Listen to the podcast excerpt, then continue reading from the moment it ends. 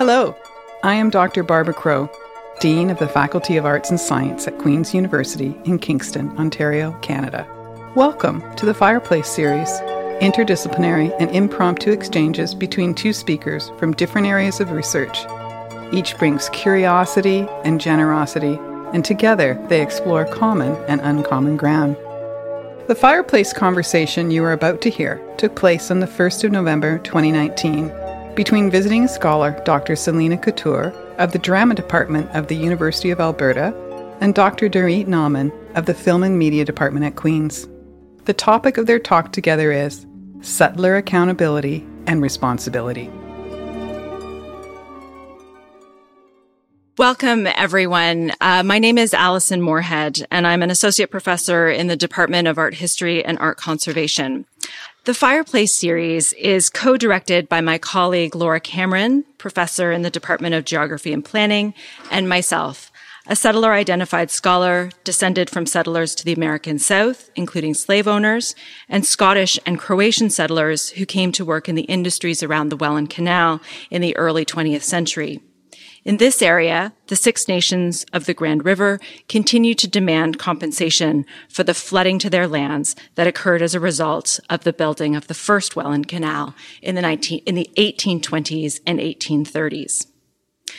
I'd like to offer warm thanks to our sponsors, the library, as well as the Faculty of Arts and Science, to the faculty office and library staff who've worked very hard to put this together, uh, to Dylan Robinson and Karen Zions, who invited Selena Couture to campus to engage with a range of audiences.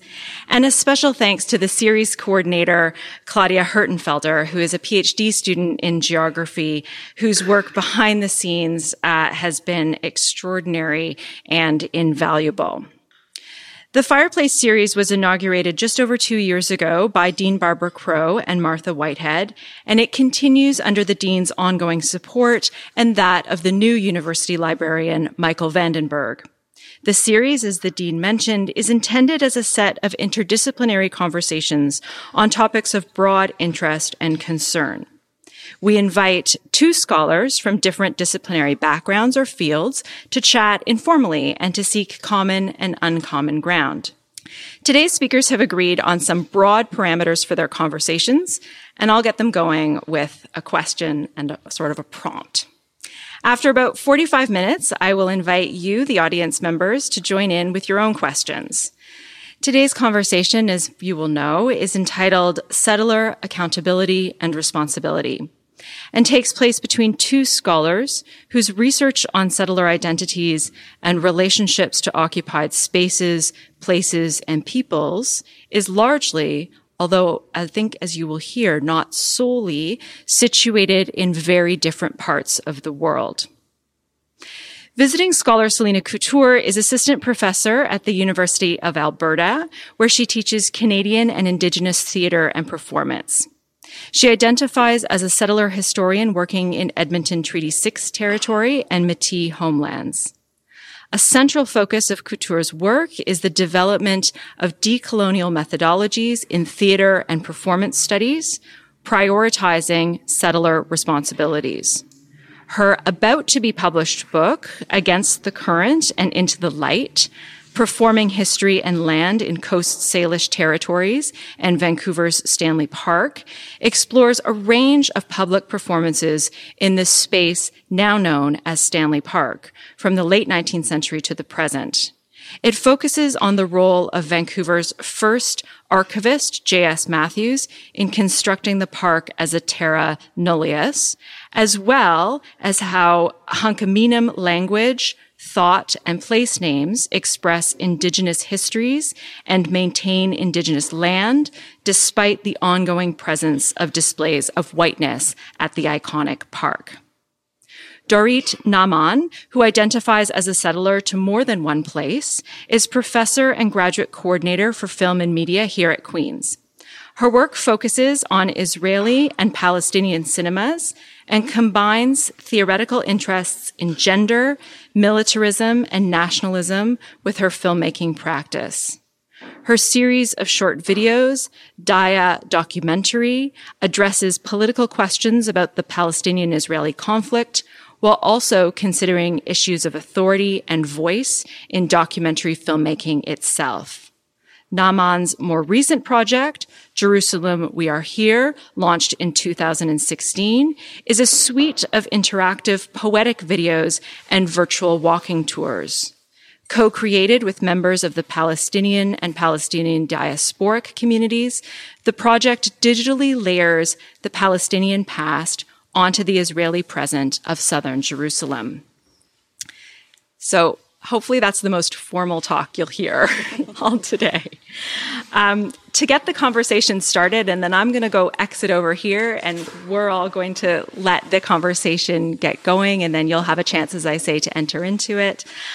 I would just like to ask both Selena and Dorit to please elaborate on your understandings of your own identities as settler scholars and how you conceive of the responsibilities and the accountability that, in your view, stem from those identifications? Uh, You're the guest. I guess we, okay. I'll go. I'll go first. That's a that's a, a large question, Alison. But I'll I'll do my best to, to start answering it, and I think it might take us quite a long a long time. Um, so I'll start by saying uh, there's lots of ways that I can talk about how how I come to be here today.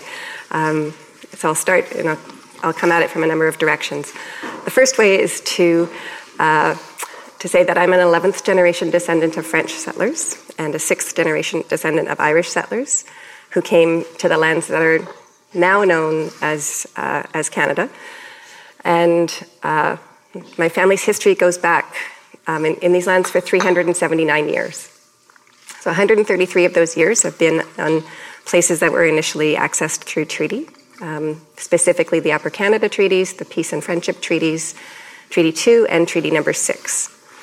So if you do the math, um, that means that 249 years my family's been here uh, in, uh, in places where there is no formal treaty negotiated um, presence. And specifically for me, most of my adult life that's been on the unceded um, ancestral and traditional territories of the Hunkaminam speaking Musqueam and tsleil peoples and the Squamish, Snitcham speaking Squamish peoples, um, whose lands are currently known as Vancouver.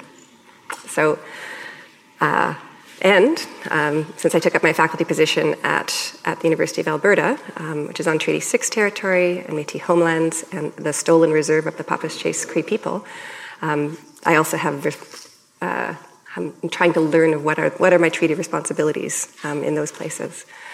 So when I speak about all of these things, I, I also have to confess to you that I feel a lot of discomfort. I feel like um, talking about my white settler heritage is not, uh, it's not something that feels easy to do. And um, I think about that and wonder what, like, what's the source of that discomfort. And some of it comes from not wanting to claim some sort of originary Canadian authenticity.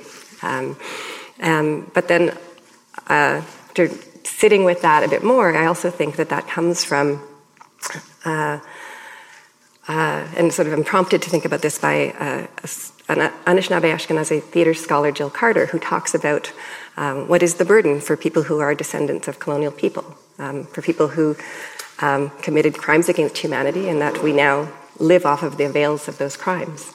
And that to deny that burden, to hide that burden, um, means that you can continue to live um, as a bystander. And so, um, part of that for me is informed also by, um, as I lived in uh, uh, the territories where I lived for most of my adult life and learned to speak some of the Hunkaminam language, I learned the word for, for a visitor in Hunkaminam is kse imenatan, and it means somebody who walks alongside. Um, and so I think of the prompt about um, how, do you, how do you not be a bystander as a, as a settler, as a descendant of settlers, and that is to walk alongside, to try and uh, be respectful of the people who are already here um, and walk along with them and notice like, if they're carrying a burden. Obviously, you don't just let somebody carry a burden and not offer to help somehow, right? So that's how I, I try and position uh, myself in that way with thinking about those values and those insights. Um, and then lastly, I also want to talk about being here specifically, as we already have acknowledged the, um, the territory here, but also I think about the place name that I know for this is Cataraqui um, in, in, the Kanien'kehá:ka language, um, which I understand means a place where there's clay. Um, and so I think also about my return to this place because I came, I, I did my undergraduate degree at Queen's and I was here in the late 80s. Um, and I was here in the summer of 1990, the summer of resistance at the Kanesatake and Kahnawake peoples. And those experiences of being here in this place um, have shaped me in ways that I still, um, I still am learning. It was part of how leaving here and going to the Coast Salish territories um, at that exact time certainly influenced the way that I arrived in those territories. Um, and so I think about that very much, and I thank the people who care for these lands and waters and uh, who cared for me then without my understanding and who are still here and caring for us. Um, and so then, uh, I guess the last thing I'll say before I turn it over to Dorit is uh, in my mother tongue, I say I'm very, very happy to be here. Uh, et dans la langue de mon père, je suis, je dis, je suis très heureux d'être ici. And in the language of the Musqueam people, um, on whose land I've learned to try and work in decolonial ways, I'll say, Wananu ai Danesh Kraloen Quents i Detzel. Thanks. Um, so I often start events where I present my project, Jerusalem We're Here, by stating that I have the uh, uncomfortable, heavy burden, or unique position, somewhat unique position of being a double settler. And what I mean by that is that I am a settler to Canada because um, I'm not Indigenous, and I arrived as an immigrant to this place. Um, so I think in that sense, it's it's very simple. If you're not Indigenous, you're a settler.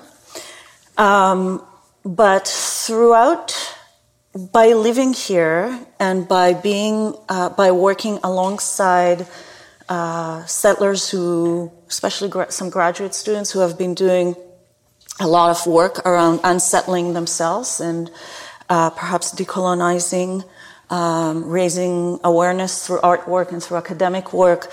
I've also, and, and by doing the project Jerusalem We're Here, where I was working as an Israeli with Palestinians to bring out the Palestinian uh, now history, but hopefully one day also um, shared future of Jerusalem.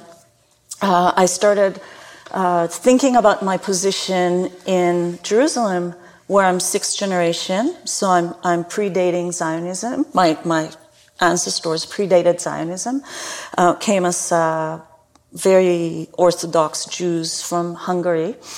And uh, so I always felt like I, in some sense, I was indigenous to Jerusalem with very deep roots.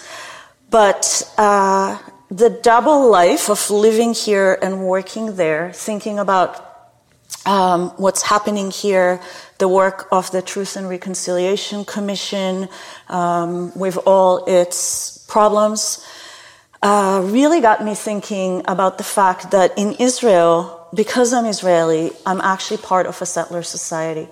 And I want to unpack that a little bit because I think that um, Zionism, which is the national movement that started in Europe in 18, after the 1848 Spring of the Nation, so it was very much inspired by the European national movements. Uh, it was also inspired by the colonialism that was happening specifically in North America uh, at the same time. And, uh, and while that's not part of the Israeli discourse about Zionism, when you look at the language and you look at the, the, the language of the project is very similar to Manifest Destiny, which was the, this kind of language around uh, settling uh, the US and to some extent Canada around a divine mission to go and improve a place that is more or less barren with savages, not people that are not quite people like us, bringing uh, progress, modernism, technology. And uh, that language is very much part of the Zionist ethos. one really important uh, distinction, though, between the settler colonialism of North America, South Latin America is a slightly different story, I think, um, and the Zionist project is that it wasn't an imperial project. It wasn't meant to enrich an imperium or a center elsewhere. It was for people who were fleeing persecution, literally, and uh, were trying to establish a safe homeland for themselves.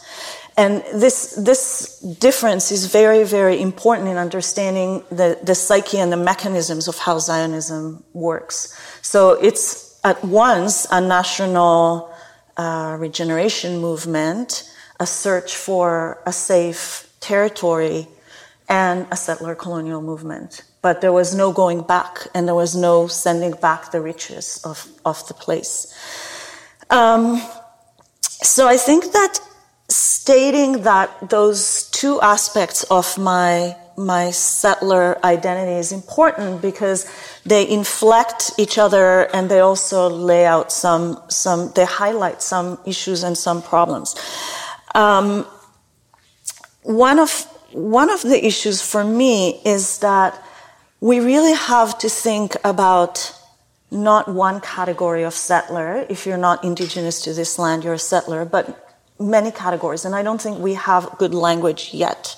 So I think that's part of the project and part of what I'm hoping will come out of today is that collectively we can think about. So some of the categories I think about, and we already have the language, the word arrivant, which was uh, specify the people who were forced to come here, so specifically slaves and indentured um, laborers. But I think we need a word for uh, settler refugees, people who were fleeing um, were fleeing wars or persecution in and are fleeing war and persecution, and what's their relationship to coming to this safe haven at the cost of somebody else. Uh, we need to have a specific settler definition for somebody like me, who came as an immigrant. I wasn't persecuted. Um, I arrived here to study. I ended up staying. Um, that's its own category. And I think that what it means is that, uh, or where it's really important to outline that is I think that it comes with various levels of responsibility responsibilities and accountabilities to these lands.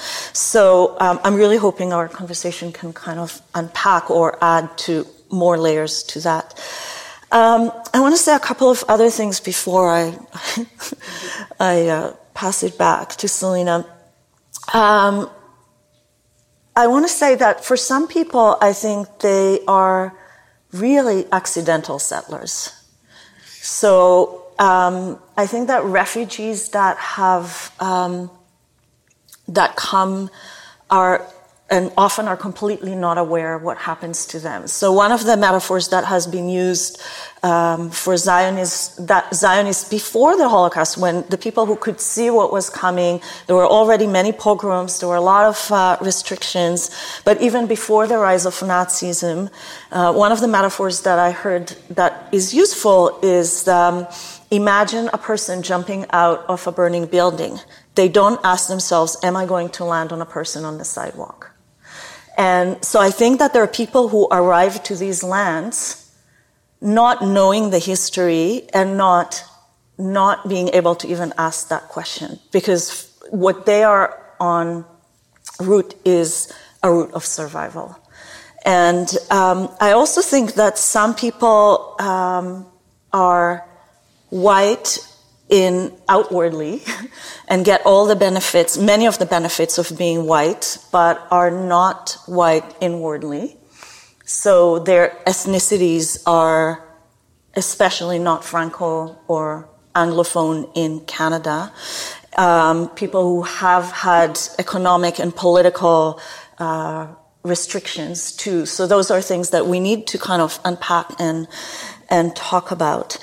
Um, and the last thing I want to say about that is that um, the line between being a victim or a perpetrator can be a very, very fine line.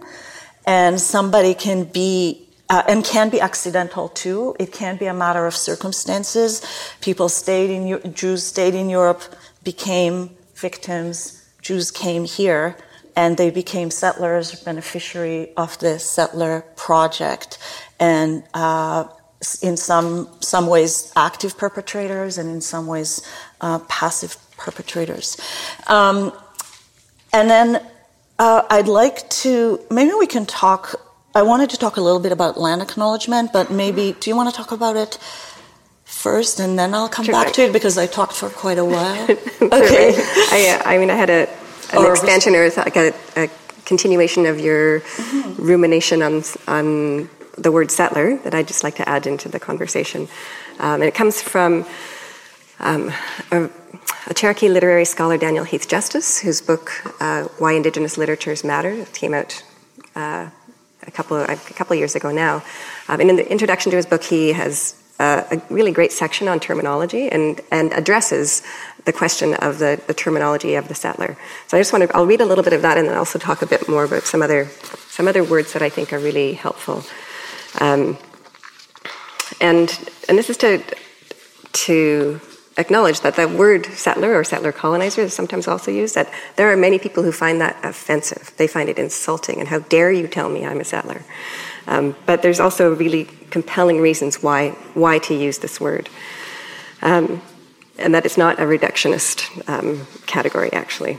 Um, so uh, it seems, as, as Dorita's been saying, that it can be uh, just connote one sort of group of people um, and who arrive here, and that's just sort of the simpleness of it. But it's actually not true, as she's been saying.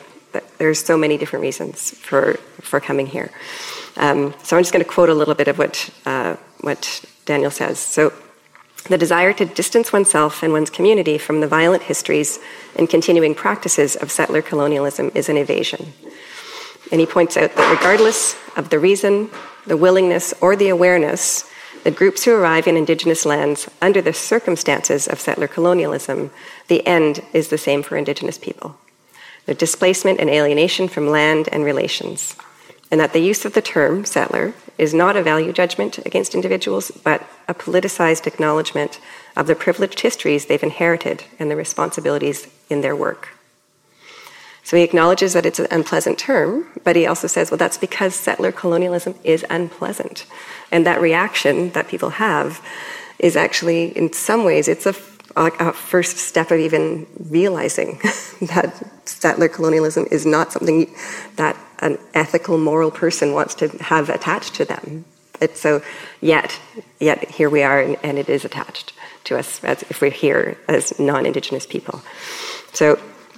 Um, so, using the term and centering all of those unpleasant and complexities that are attached to it is a very useful thing, and that particularly in places where um, indigeneity is not, you know, considered already important. So, places where that's not the topic of conversation, but actually to so just use that term in, in ways where suddenly people have to th- think about themselves and situate themselves. Um, and uh, the other piece that I find particularly useful because of the specific nature of it and, and the way that it also historicizes, because I think that's what Dorit has been talking about is this really important uh, work of historicizing. Um, and that uh, if we look to the words that indigenous people have uh, uh, coined in their languages for the white settlers who arrived in their, in their lands, we actually will understand what were the historical relations that um, began in those places. So, as Dylan has talked about in his work, um, coming from uh, territories, and actually a similar word on the uh, further down on the coast too, Hualitam is the word for white people, um, and it come and it means starving. The starving ones, the hungry ones, um, comes from the gold rush. Uh, the gold rush people who were coming to try and extract extract gold from the lands who were starving, and it still works as a metaphor for uh, a way of interacting with land that is greedy, that is extractive, that cares nothing for the consequences of that extraction. So a huilitam actually describes a settler relationship to land very, very well. Um, in other languages, um, where I live right now in, in Edmonton, in Nehiyahuin, which is the Cree language. The word for, for white people is Maniao.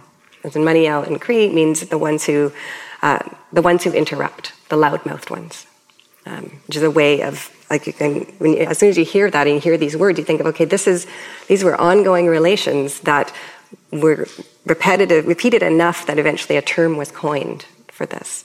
Um, other other words that I've learned, um, and in uh, Tsalagi, which is the Cherokee language, the word is yanega, which means the foam of the water moved by wind without its own direction, and it clings to everything that's solid.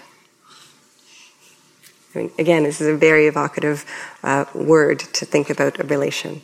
Um, in Dakota, uh, the term is, would be wasiku, uh, which is the taker of fat. It's actually quite similar and related to, in some ways, the starving ones. So I, I don't know any of the six languages of this land. Maybe somebody here does, um, but it would be interesting for me to know what is, what is the what are the words in those languages for white people who've come here. And correspondingly, as I talked about earlier, um, in Hunkaminam, when the word for a visitor, um, which is describing what are the good relations of a visitor coming to the land, um, is one who walks alongside. What is the word here for a visitor? Or the, the words that describe good visiting here. Um, and those could be ways to understand how could you actually not be in a settler relationship to this land, but instead be in a relationship that respects the people who are already here, but also um, has a, a, a concern about the the futurity and the consequences of actions um, here. So that's just a, a, little bit more on, on why that term and, and ways to, um, even, even though it is uh, uncomfortable and can feel like an insult, that it's actually, it's the reason that, the reason that it does that is because it's powerful.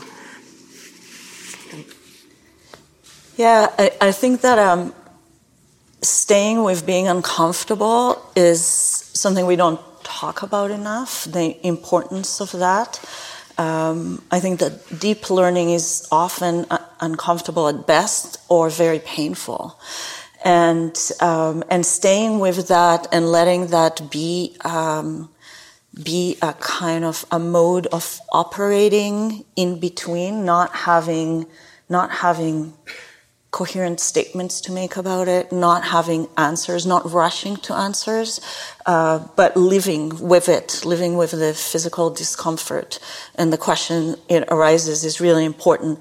The risk, of course, is is uh, to take a shortcut into guilt or what we call white guilt, and uh, which recenters it on the settler, um, or you know, in other contexts, on the on patriarchy, men who feel guilty for uh, patriarchal structures and stuff like that. So, so the the question is how to keep that thing moving, where one can acknowledge guilt and pain and ho- the horror of realizing those histories and how we are implicated by them, but not turn it to be about us.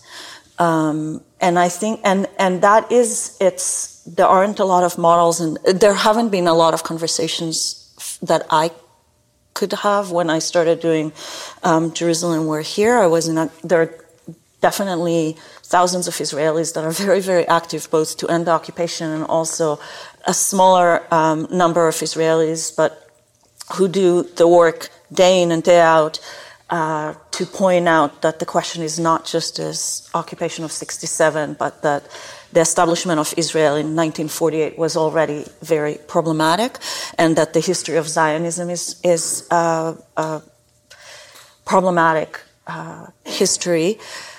Um, but I didn't really have interlocutors. I did that process uh, in I had interlocutors. It's not true, but I was I felt very lonely in this process, and um, and part of it is because um, the the neighborhood that I worked in is uh, entirely settled by Israelis, and uh, Palestinians have been expelled in the 1948 war. Some of them fled. Some of them were physically removed, and um, opening that door to thinking about not just the past, not just understanding what happened, which is step one, but thinking about what is the responsibility now in the 21st century, seven years later, what needs to happen, um, I stood on the precipice for a very long time. And the, the crux of it is that the discourse is a discourse of a zero sum game. It's either us or them if you talk about the right of Palestinians to return to these neighborhoods and to their properties, what does that mean for Israelis? That there is no room? That that means the destruction of Israel, the annihilation of the Israeli state? And I did, and it literally, it took me probably five years from the time I started thinking about these neighborhoods to the point where I could actually address it and I could ad- address it in in uh, multiple ways.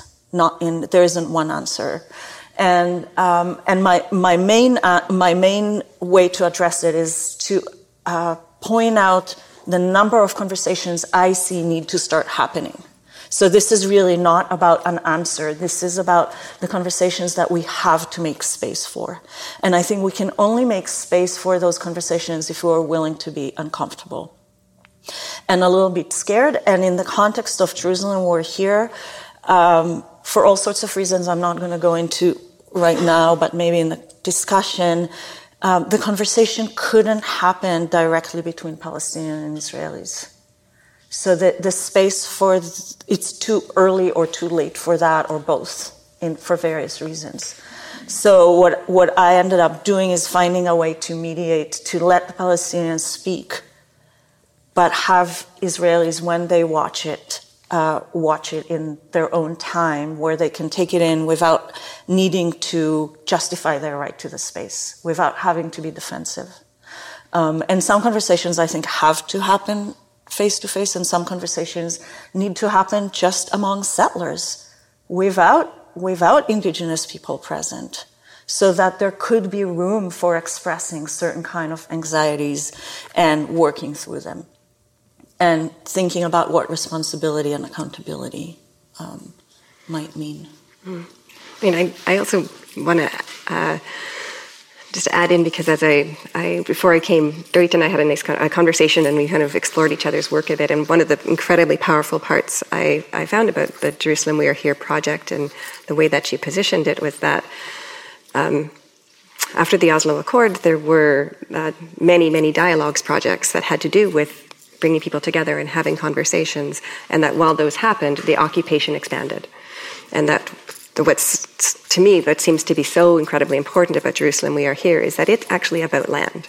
It's about land and it's about the occupation of land, and to historicize that and to uh, to bring it forward and to still have conversations, but the conversations are um, not about not focused on guilt but actually more focused on accountability, or the, word, the words that I find very powerful is actually debt, because debt is very material. Like, what is, what, uh, what do you owe? What have you taken that you owe back? And what, and also to think about what's, what is the interest that's accumulating as you don't pay back that debt. And I think that that is a way to kind of shift into away from the kind of uh, centering of uh, uh, the sort of feelings of being a settler to actually what actions need to be taken. Um, and that, that's, I think, what's very powerful about that project is it, as it does actually focus on a settler relationship to land and how and how to possibly shift that through conversation and through story and through this really like just incredibly delicate mediation that that you did both on online and also on the walking tours, which I think was amazing. Mm-hmm. Yeah. Um, thank you um, it took a very long time to find that. Um, I, I, want to say that here because I, I started the, the seeds of this project started nine years before I actually released it. The grant was written three years after the seeds were planted in my brain, and it took me six years to do it. And we don't often in our academic environment and certainly outside of academia don't have the privilege of that time but i don't think i could have done it, done it in an accountable way have I not had the time?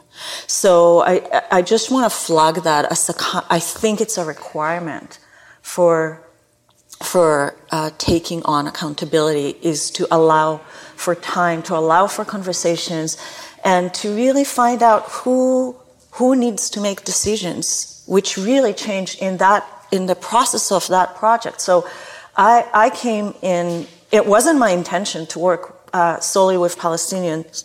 My intention was to work with a Palestinian filmmaker who would work with Palestinians. I wanted to work with Israelis about how they feel about living in those houses that were stolen from Palestinians.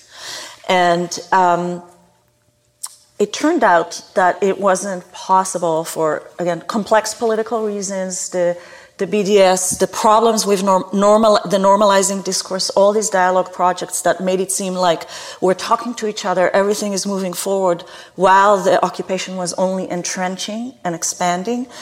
So to to actually have a relationship where uh, if even if we internally could do co-creation between a Palestinian and an Israeli filmmaker, myself and Palestinian filmmaker, I think it would have ethically been wrong because the reality is, is that you can't have co-creation. You can't, we're not talking from the same positions of power. So I came to the project with two levels of power, as an Israeli working with Palestinians and as the filmmaker working with uh, people who are not professional filmmakers, except for one. And I was so aware of my power all the time, and it made for a very fragile but also very productive relationship.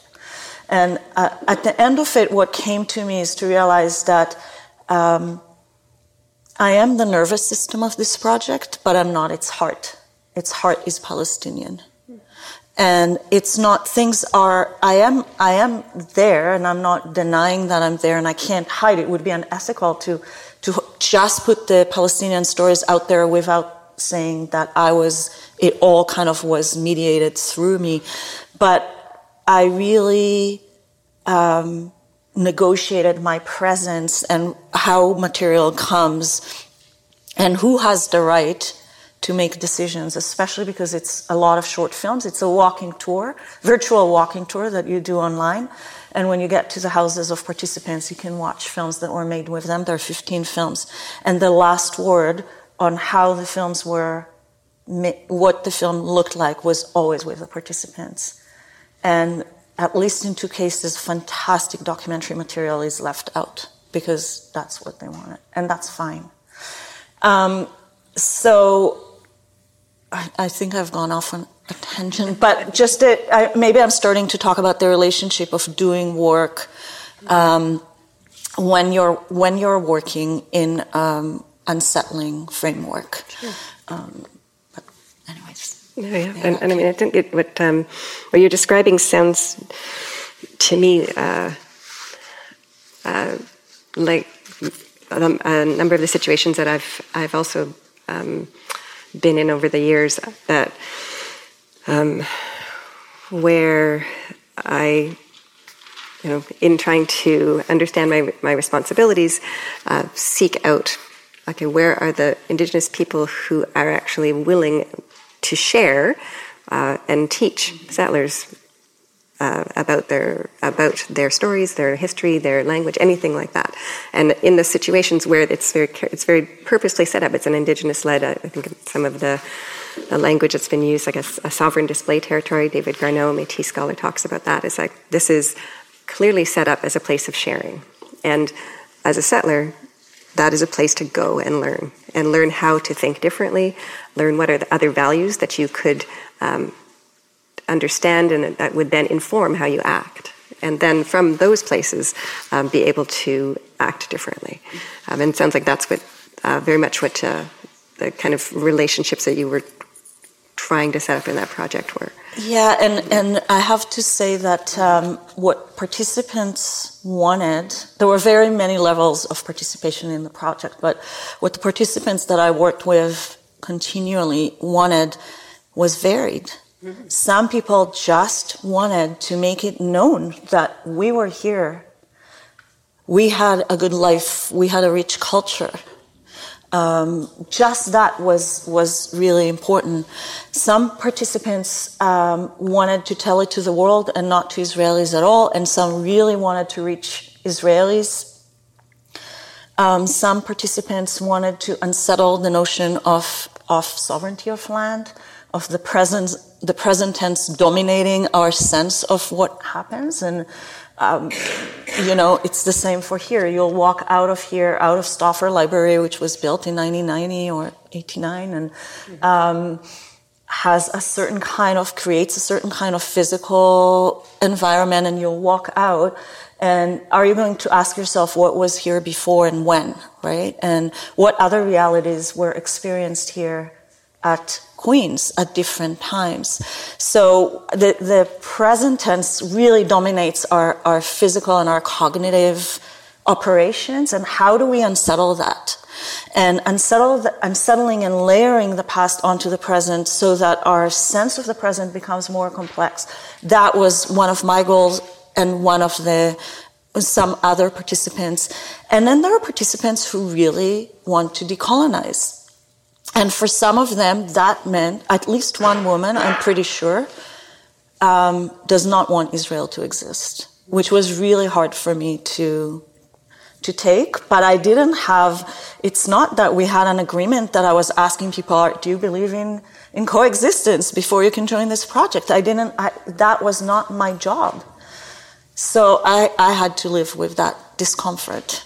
And um, I think that in the context, there's a lot of unsettling work to do. And I think that when we talk about decolonization, we need to be very specific about what it means. And I take, I I take Tuck and Yang uh, he very, very seriously that we need to talk about land and what happens to the land um, when we talk about decolonization. So I, I don't, I feel wary when we talk about decolonizing the curriculum. I'm not sure what what that exactly means. I think that decolonization is a much more active um, move towards thinking, rethinking the treaties that have been abused, thinking about unceded territories, um, really questioning very localized histories and, and coming up with mechanisms to remedy, which I'm not saying we can't do at the university, but I think it's a very particular and specific task. I think that unsettling how we think and how we are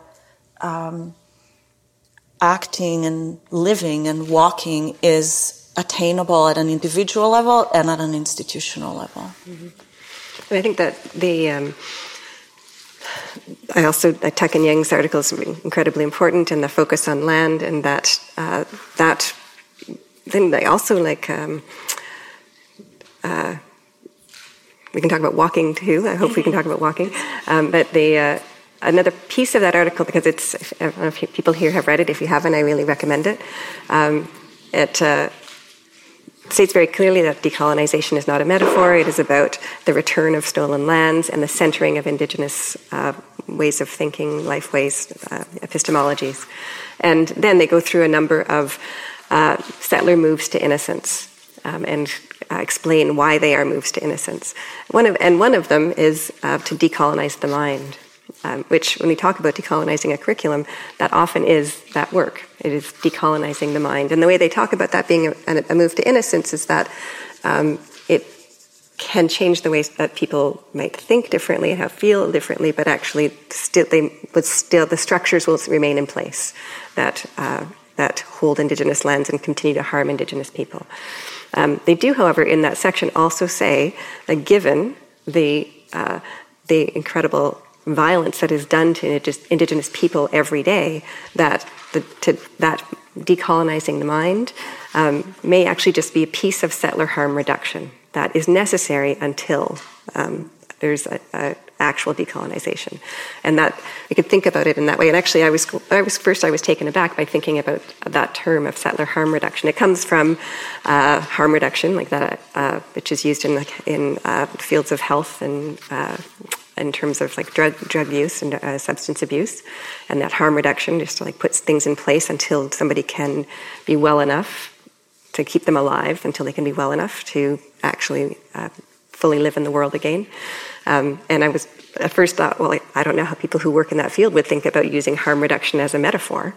But then, actually, if I thought about it uh, deeper, it's not a metaphor, actually, right? That settler harm reduction is a real thing in the world. And so that's another uh, piece that I, I do you know i when i teach i also like aim to like teach differently to think differently to, to ground everything. I teach them exactly where i'm working um, and try and have what i'm doing change the relationships to that land. Um, but it's also I'm aware that there's another piece of it which is that that harm reduction piece. Um, i think that um, uh, the settler harm reduction concept is actually very useful in uh, in a couple of ways. So I I, th- I arrived in North America uh, when uh, political correctness was just coming about, and and I came from Israel is a very direct culture, very very direct, brutally direct. I would come out of film critiques in my undergraduate in my BFA with my ego like an inch from the ground because And, and then I had to make decisions about what I take and what I don't take. And then I came to do an MFA, and everyone would say, I like it. I like your, you know, I would show an edit, and I know there are problems in it, but no one tells me what the problems are. So, um, so I came into this, this moment where political correctness was coming on, and I, it was really having a chilling effect on how people spoke in public. And I, at first I thought, this is a horrible idea. This is just going to shove the racism and the sexism under the carpet. People will learn how to speak, but it won't actually change the, it won't uh, change the mind, right? Anyone. But I have to say that it has changed minds. It's a slow process, but the way we speak changed the way we think it doesn't it doesn't mean there aren't racist and sexist and misogynists out there um, and it won't reach everyone but as a culture it, when we speak long enough in different terms we have a change in we can have and when when it's not just speaking but when it is it is also uh, compounded with policies we do see we can see change, behavioral change, cultural changes. So I would say that settler harm reduction and education and language use, like doing land acknowledgements and um, situating ourselves as settlers, are all necessary but insufficient conditions for decolonization. Mm-hmm. They're necessary steps that we have to take so that we can actually start walking the walk and think about what does accountability really really manifest itself beyond individual accountability. What what do we need to do and uh, so th- so that's why I think where it comes it's useful and it's not just a metaphor mm-hmm. yeah. and I think uh, the we, we could uh, maybe we could talk about land acknowledgements a bit and because uh, that seemed to be a, a topic that was uh, Allison said was relevant here um, and th- that idea of repetition um, that I think is uh, as this as the practice has uh, developed and spread across across the nation, and I think maybe the last 15 years, I th- certainly on the West Coast, the practice was happening at least 15 years ago, and then it seems to have been uh, uh, spreading since that time. And there are uh, so many different it actually I there are so many different responses and conversations and uh, uh, in, about the inadequacies of it and also the powers of it. And it's a really uh, it's a fraught thing which is really i think very useful. Points out how useful they are. Um, one uh, one critique has been about well that's just it's just words. No one does anything. Um, but then i also think a lot about okay that um, where those where are those words happening and who is the person saying those words. And that really really matters quite a lot. Um, so uh, and uh, even if they are a repetition of a standard phrase that has been agreed upon by a university um, that to understand that there's a great deal of negotiation that probably went into that standard phrase that um, by local leadership within an institution and that this is the phrase that um, was you know, finely crafted. Um, and to say that phrase means to respect that work. To, but to only say that phrase is it's, a, it's the very minimal, um, and it is, I think, often the thing that triggers that sort of like, well, why did you say that? Why did you like? Why are you even saying? Are you just saying it because you're checking the box? Um, yet, in because I'm coming from I'm from a field of performance studies, and I think about performance and speech acts and the sort of performativity of a speech act, and also the significance of repetition. Um, and so that repetition, um, that actually does work in the world. Um, and so to have repetition happen over and over again, and then actually um, on the west coast, it was a, a, a newcomer from Israel who you know, showed up and like heard this and started to hear it over and over again. And then he said to me, "Why are they saying that? Like, why? Why is it just words? Like, what's going on? Like, someone has to do something, right?" And so that was eventually the reaction to the the repetition that it that it meant something. And then when there is a repetition, and then the repetition is absent, that absence of that suddenly means something.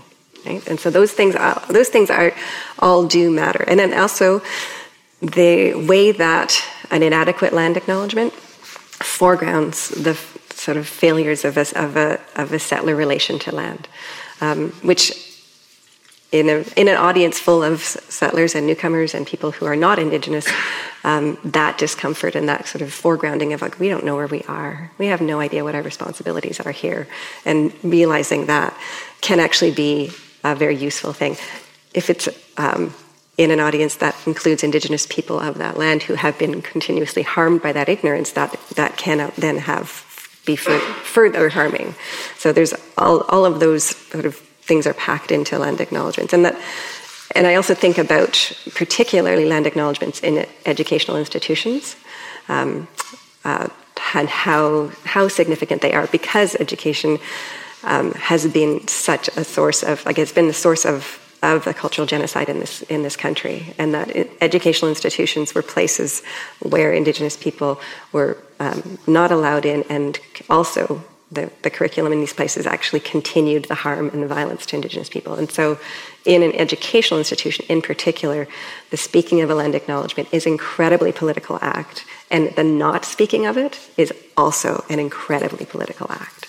And so those things I think are very important, and that that's situ- like that's very situational and relational act, um, and it's really complicated and uh, changes the relations in a room when it happens. Yeah, I would add that uh, I see land acknowledgement as an opportunity. Um, to situate myself by, by, you know, in the way that we did we did, but also to really ground it in the here and now. And um, so I think that for me, when when uh, you know, I, I don't know that I yeah, when I do land acknowledgement, I usually talk like this morning. If I did it, I would have talked about the wind that kept me up last night and made me. Um, think about the roof over my head, about the power that I was worried will uh, go out and how I will manage my morning without power, um, about being the people who don't have shelter and protection. So normally, I think in our day to day, we don't think that much about the weather, about the physical, the physicality of where we're at, and um, so having having that relationship and then tying it to um, to, to, me, it's tying it into the failure of uh, Western science and technology to uh, deal with climate change um, or the political failure to listen to scientists who have been saying it for 50 years and also the, the contribution to the destruction of the environment. Um, so when, when I what I try to do as a practice, as a daily practice, is to think about what the indigenous concept of stewardship mean, means to me and the idea of uh, that the decisions we make, that the decisions I make on a daily basis will have effects seven generations down the road. So if I am a little lazy and I'm going to take my car rather than my bike, that is a small act. It's not a big act, but it's a small act um, and there are certain acts I can I can take, and I'm and I'm not I'm not romanticizing it. You know, this morning I cut my fruit and it had a mango and it had a clementine. And honestly, if I had to only live on things that grow here, I would probably be a very sad person because um, I grew up in Israel where there are four different climates in a tiny little country. So you have fresh fruits and vegetables all year round. And I really miss that in, in winter here. So I, I'm, it, I'm not saying this is an easy or simple thing, but there are ways in which if it's not just repetition, if you, if you take it on and make it your own, it becomes meaningful and it becomes a conversation starter. And that's what creates the, their relationality to other humans in the room and outside of the room, to our history and to our environment. Um, just a couple of things that words that kind of I also use land acknowledgements as opportunities to unpack.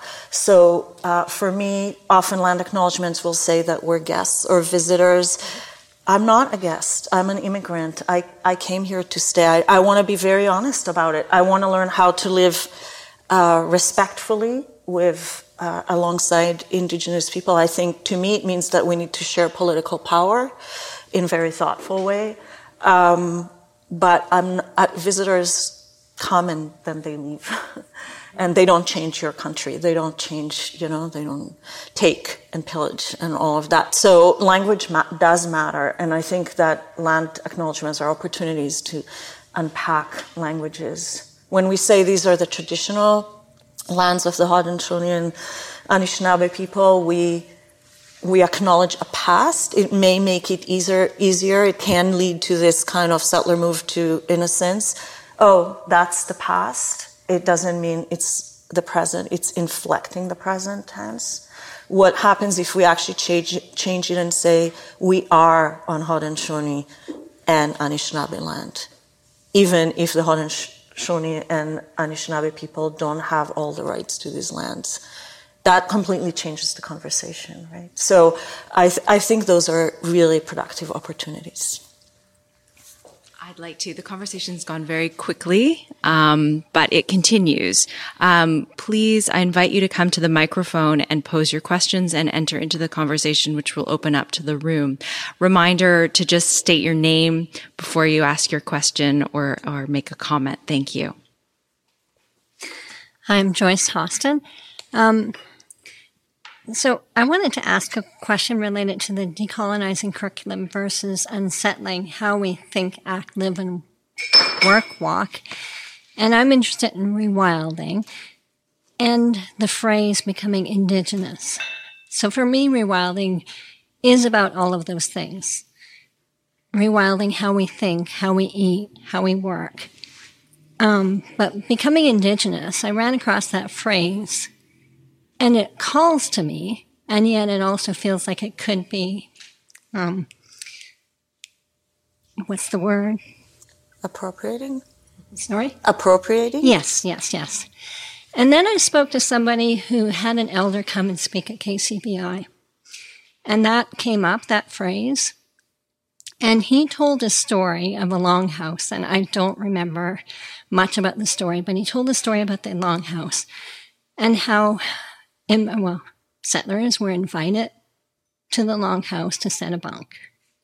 And that accepting that would mean becoming indigenous with a little I versus a big I. So my question is around what is your thoughts on the phrase becoming indigenous as a way of reconnecting with the land and unsettling the mind or rewilding? Um, so I, have actually never heard that phrase before, so that's interesting for to to hear it.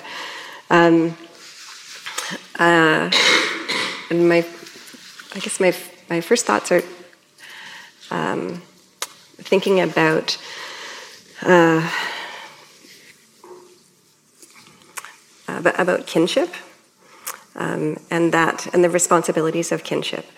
Um, so the way that uh, the way that I understand the the uh, what's meant by Indigenous people is Indigenous people have a unique and uh, long-standing relationship with a very with, with, with a specific land that they have cared for over like many millennia.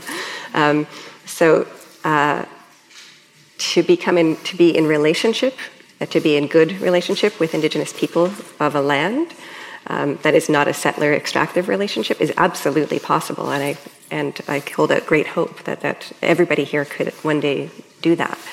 Um, I wouldn't call that to become Indigenous.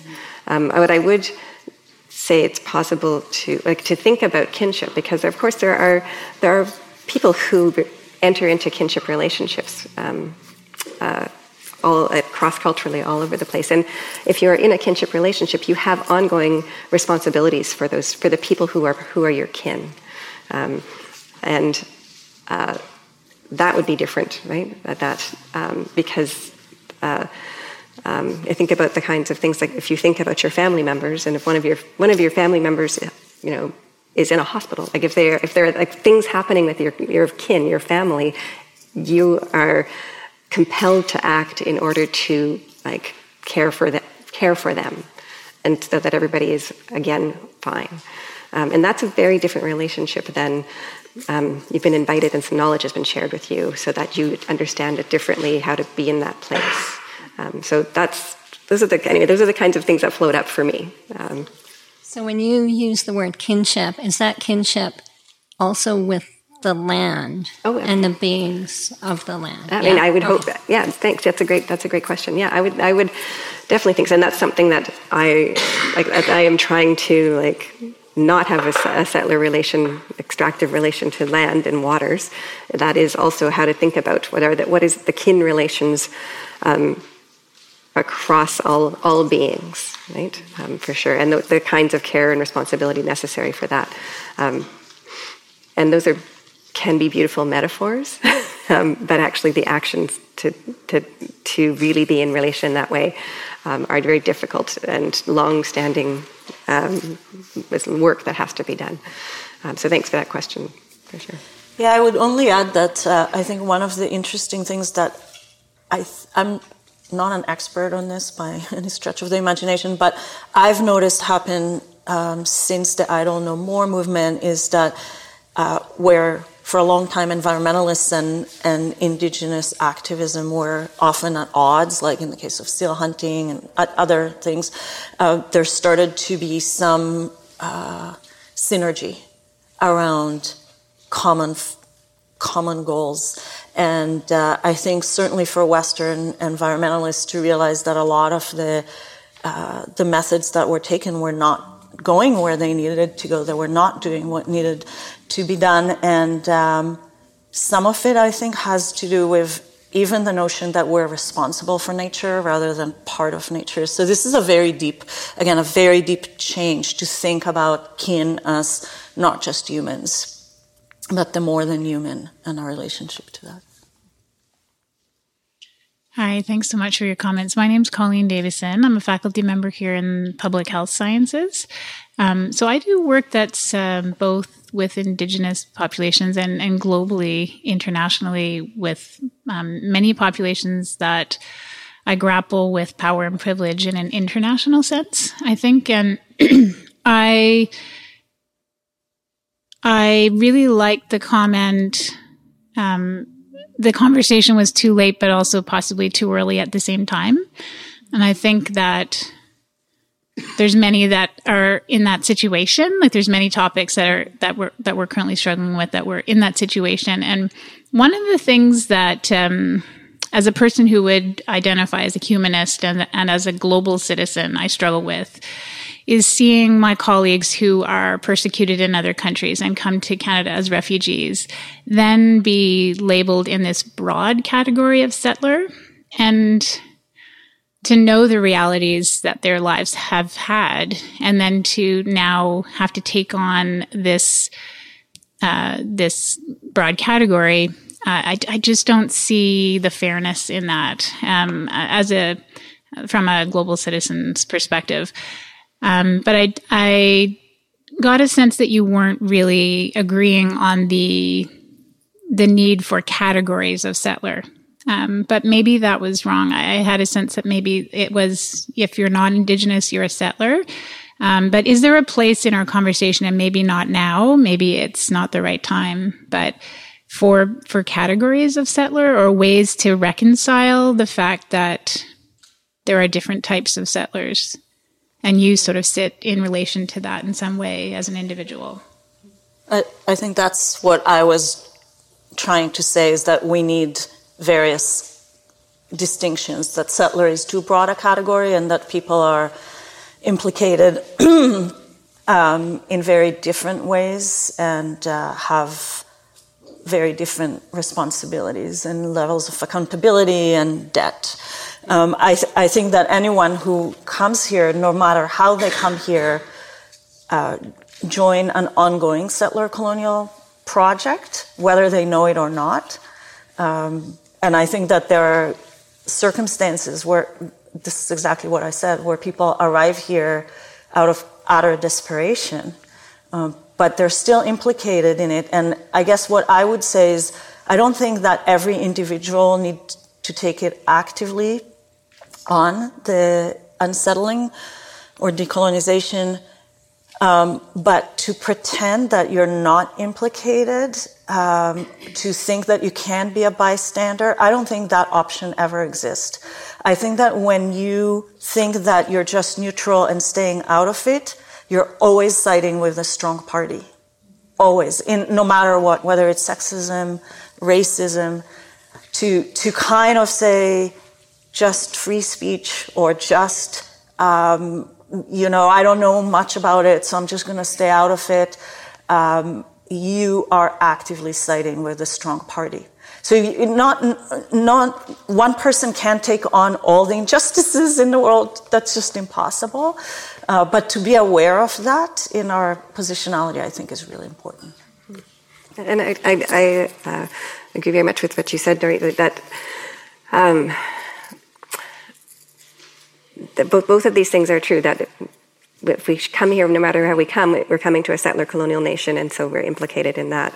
Um, and yet, that are, there are uh, so many different reasons for people to have come here that, um, like what I, uh, the part that I read from Daniel Justice's work talked about it that it's not a value judgment; it is a political reality, and that to understand that the the importance of using the word while also like um, making room for all of the different positionalities. And that's why we talk, we've talked so much about responsibility and accountability, and that these are, there are gradations of that, and that, um, uh, and there's a, a, process to it, even while it is also an emergency. Like we have, to, there's like harm being done right now.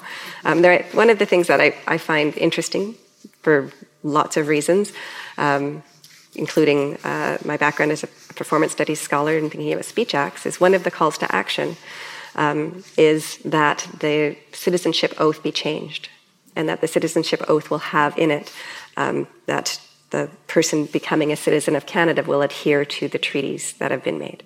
Um, so it's a small, it's a small piece. It's one of the calls to action I think that is almost complete, um, but it is a, a piece of that that could be added in that would actually bring an awareness of the responsibility to people who eventually, after time and money and everything might eventually possibly get um, get to be a citizen of this country. It's very hard a very hard and expensive process.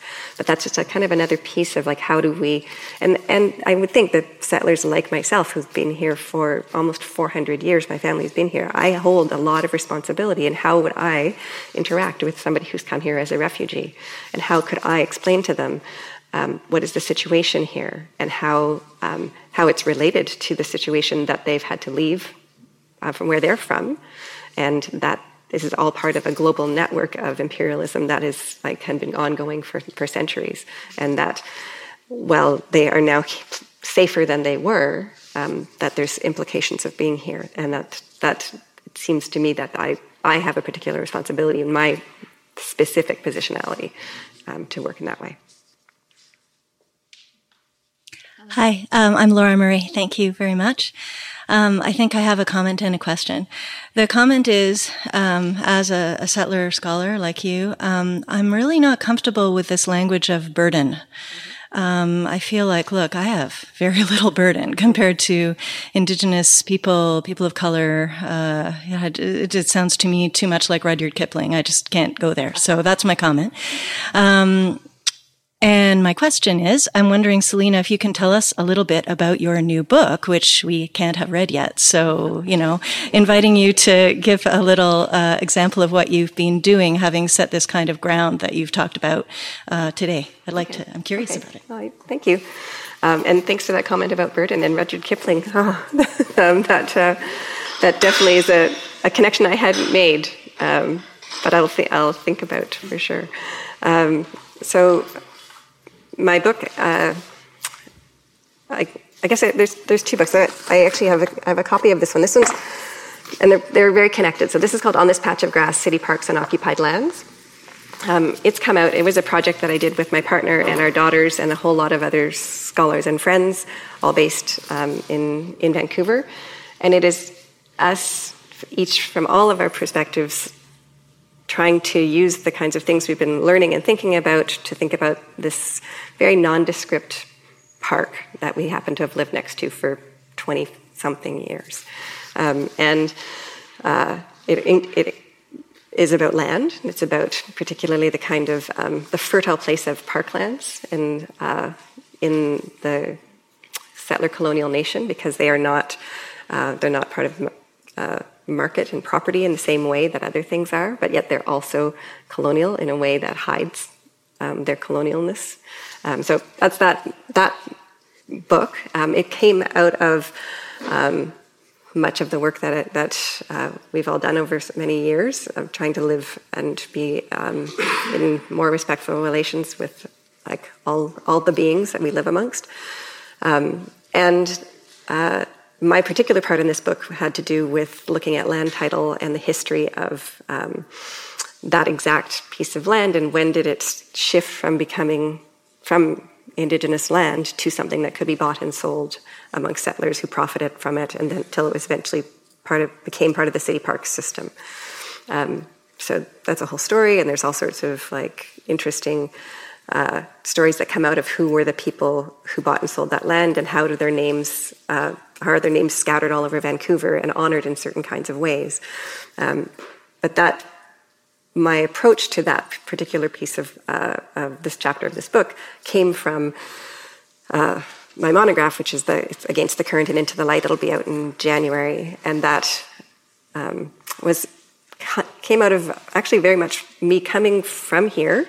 Um, after the summer of 1990 and the resistance and the kind of politics I was embedded in here, and then going to Vancouver, where suddenly there, there were there were all around the city, um, even then, were um, markings like Indigenous iconographies, and my only context for that coming from Southern Ontario was these have all been appropriated. This whole city is full of appropriated Indigenous iconography, and I was really uncomfortable and didn't understand how could this be going on as I lived there longer and I tried to understand what did that come from? What is this? Is this just a tourist attraction?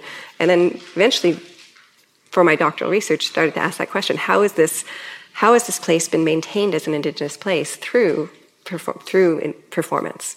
Um, and performance is very, very widely defined in my my research. And so, performance includes theatrical performances, but also um, speech acts and place names and um, tourist villages and monument and all of those things. So, um, and because of my positionality, I was both wanting to understand the history of the place I, I was living in um, and learn from Indigenous people who have been caring for that place for millennia, and yet also understand how um, uh, had, the the process of colonialism had happened there.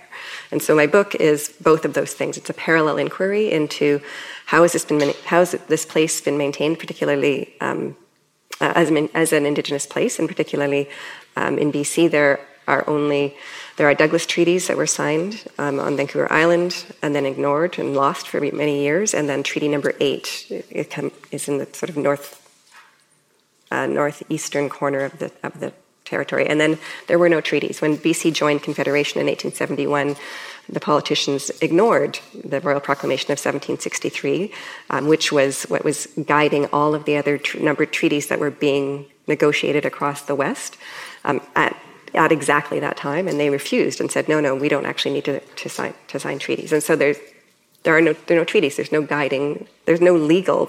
Um, uh, even by Western standards, there's no legal uh, justification for non-indigenous presence in that land and ownership of the land. Um, so the uh, the book is looking at what are the kinds of performances and interventions Indigenous people have made, particularly in looking at this one particular uh, place um, called Huai Huai in Stanley Park, and it's Papayak, another place nearby, and then a few other sites in the city. Um, and they are, some of them are historical, and you think back of like the kinds of if a place name is performing, that that is a performance that has gone back millennia. Um, but if also uh, times of you know the celebration of the 60th anniversary of the city of Vancouver, and there important Indigenous leaders who were invited to come and speak, and what did they say in those times? So that's one piece of the book. The other piece of the book is um, uh, kind of a parallel inquiry into so how has whiteness been constructed through performance in that place, and then uh, and it happened to be. Um, because I'm also kind of a historian, um, I, I, was looking very much about archives and archives as, as a source of Western knowledge, but also if there are other ways of thinking about history that are not all based on documents and archives. And so the archivist of the city of Vancouver happens to have been a, quite an incredible character. He was uh, uh, a, a, man who was uh, originally from Wales. His family immigrated to New Zealand. It was a failed immigration. The family fell apart. He, he ended up on the shores of uh, Vancouver in the late 1800s um, and then made a life from there. Um, but he had had to leave school and had and was mainly he worked sort of for Imperial Oil or something like that, and he and then. Uh, got married very young. His wife had twins. He had a very, you know, a, hard life in, in, in some ways, not an easy life. He was, however, always very interested in old things and collecting old things. And then eventually, World War I broke out. He volunteered to go, even though he was in his 40s. And then he uh, was shot in the head with a machine gun immediately and like had uh, terrible injuries from that. He lost his hearing and then also was then released because of nervous conditions, which essentially means PTSD, right? And then he came back to Vancouver and had no job. He had no, like his life had fallen apart. His wife left him, and he had a very difficult time. In 1930, somehow he convinced the city of Vancouver to appoint him the archivist having no training and, and having uh, like all he had a presence in the city and he had a lot of old things that he'd collected. So he became the archivist. He founded the archive and he stayed the archivist until he died in 1970 and so the city of vancouver archives is completely uh, uh, formed by him and uh, is full of his uh, his perspective and his comments. And so one of the things that i found that and this is big chapters of my book is that he, he was particularly interested in Lord Stanley's visit to Vancouver in 1889.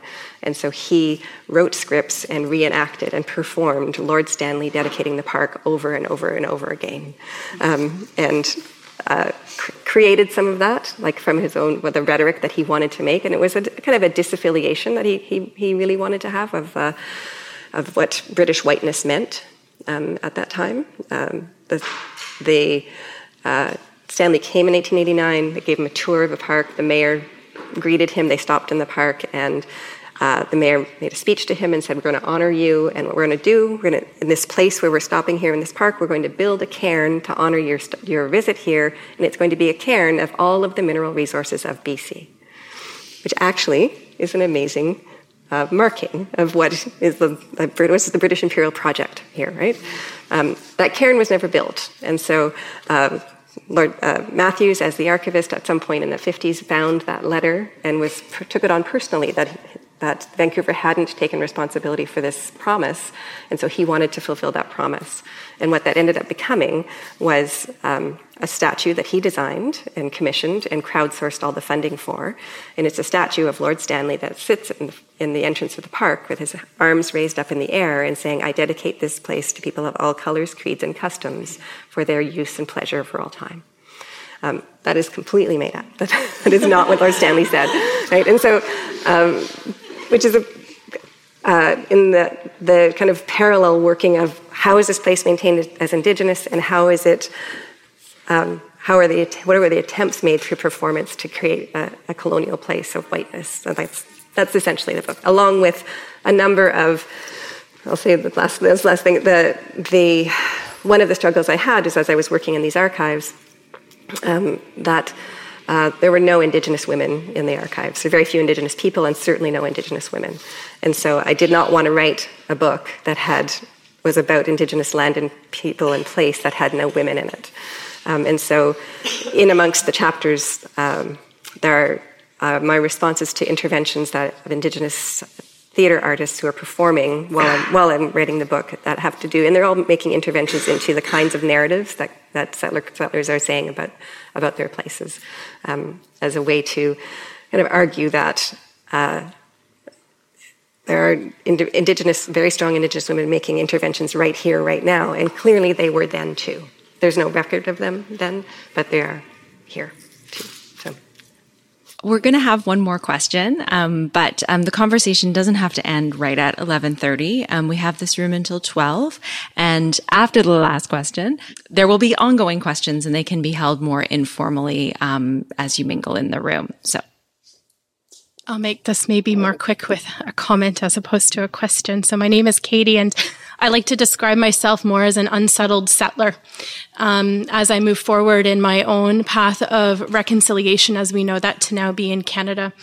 And um, I just wanted to make a comment, uh, um, just providing a little bit of um, um, hope, I guess, and a little bit of direction or guidance from my journey is that um, we think of land and reconciliation as very large topics that we don't have a say in or can't do anything about or come alongside Indigenous friends. But we need to remind ourselves that the TRC has invited us as individuals to take part in the calls to action. That it's not just this large government document that only the government will settle, but that Justice Murray Sinclair says that it will be individual acts of reconciliation and community based programs that will give way to reconciliation. So some of the ways I have done it was just exactly as described by our guests up here is being very mindful of water, what comes through the tap. I'm on well water in the country, so sometimes I do have issues and anyways, and when we look at a package of Nestle water that's you know 25 bottles or whatever and that same case that's $2 down here is 83 in Nunavut um, how we purchase our food and what our food costs and and when we put one foot in front of the other to you know um, change materialistic habits and and our place on the land that gives way to what awareness more education balancing what we are learning with um, listening participating in things like this in the institutions we have been come to, whether for it's for work, play, or education. And um, and then just simply is action when we are comfortable to do so and those doors open. So I think sometimes as settlers we we want to move forward very quickly, and as bystanders we think this is just too enormous. We don't do anything, or perhaps we also feel like we have not been given permission to do so when indeed we have. It's just we need to do it very delicately. So I just wanted to thank you for um, affirming what many um, friends friends I know have, have been doing, as well as um, affirming the words of very dear um, Indigenous friends who we have, who and communities who are saying, no, this this is right. Keep moving forward, but um, but to do it by listening and um, invitation. Thank you. Um, I just want to thank you very much for your comment, and it's I. Uh, also am guided often by the calls to action. There are many calls to action in there about uh, about education systems, about um, about uh, knowledge, the way that knowledge and of culture is transmitted um, in cultural institutions, um, and also about uh, and about monument and and uh, uh, representations of history. So they're all very uh, very connect, connected into the, the ways that I'm, I'm trying to work in, and, and, they inform me.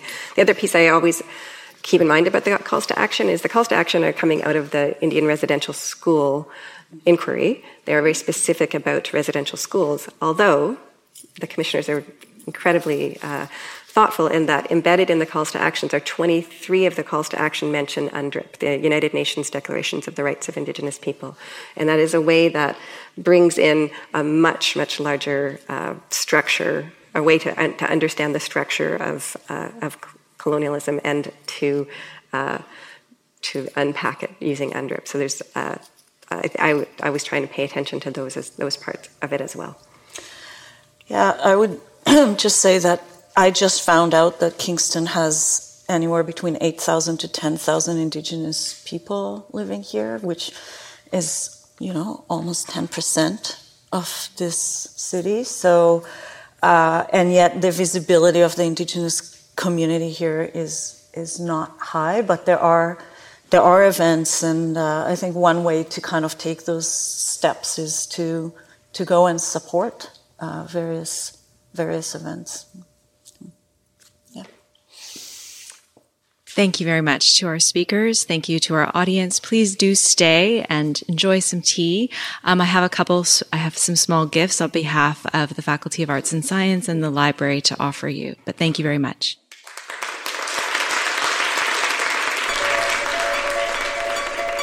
You have been listening to a conversation in the Fireplace series at Queen's University in Kingston, Ontario, Canada.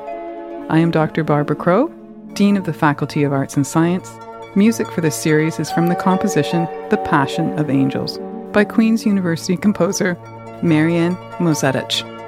Thanks for listening.